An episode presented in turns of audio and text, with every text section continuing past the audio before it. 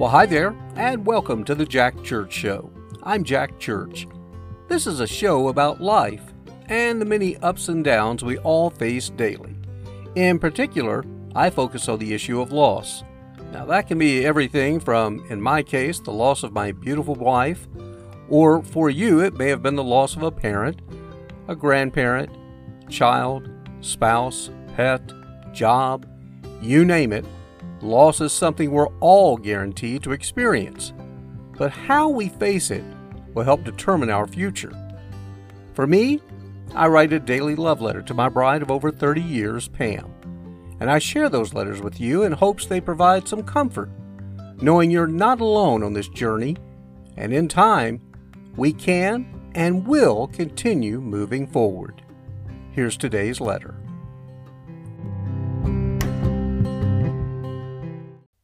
Dear Pam, Well, I had a listener of the podcast send me a question I've heard before, but felt I should answer it again because it's very important in the healing process.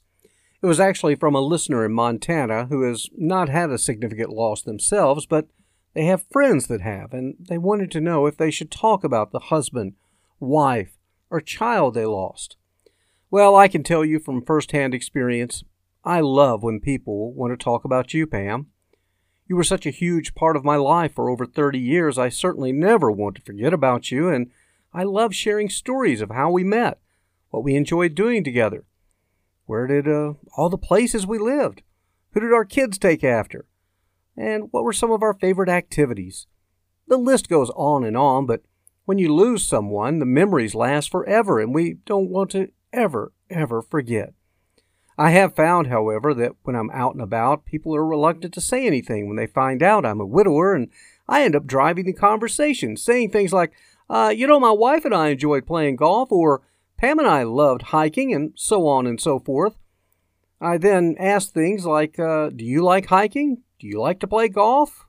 The point being, I like talking about these activities because I still want to do them and it's a way to let people know about us as a couple as well as me as an individual. I can't tell you how many people I meet, and when they do find out I'm a widower, they simply go silent, or one of the new terms is they ghost me. At the same time, I guess I understand because until it happens to you, it's hard to figure out. However, I want to think you and I tried our best to always reach people that may have experienced loss and hear their stories. I do know for sure you did, Pam, but maybe not so much me. Of course, now I'm hypersensitive to anyone that has experienced any type of loss, and I try to help as much as I can. Of course, not me or anybody for that matter can make the pain completely go away, but if in some small way having some simple conversations can help, I'll be there for anyone that needs me, and I can be all ears if necessary. Otherwise, not a lot to report on this day. My day of work was more of the same, which I hope will change sooner than later. You know, it was another one of those days I really miss doing the weather, but then any quick glance at the news of the day reminds me I really don't need to be around all the negative reports which make up a daily newscast, and I always tell people that are struggling emotionally to please unplug from the news and allow themselves to relax and avoid the troubles of the world I seem to recall there's a Bible verse that talks about not worrying about tomorrow because tomorrow will take care of itself and to not be discouraged or afraid because God will take care of you. I know, I know, we can't live in a cave, but I do think if we can focus more on the positive things in life, we will be much better off. Then again, I'm just a former TV weather guy with a podcast reaching a few hundred people a day, so what do I know? Certainly doesn't qualify me as any kind of expert, but I'm trying.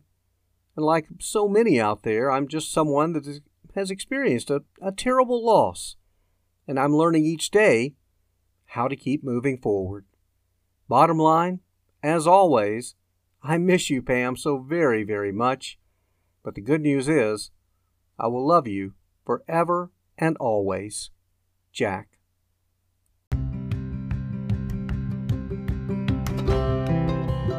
Thanks again for joining us, and I certainly hope you enjoyed today's program.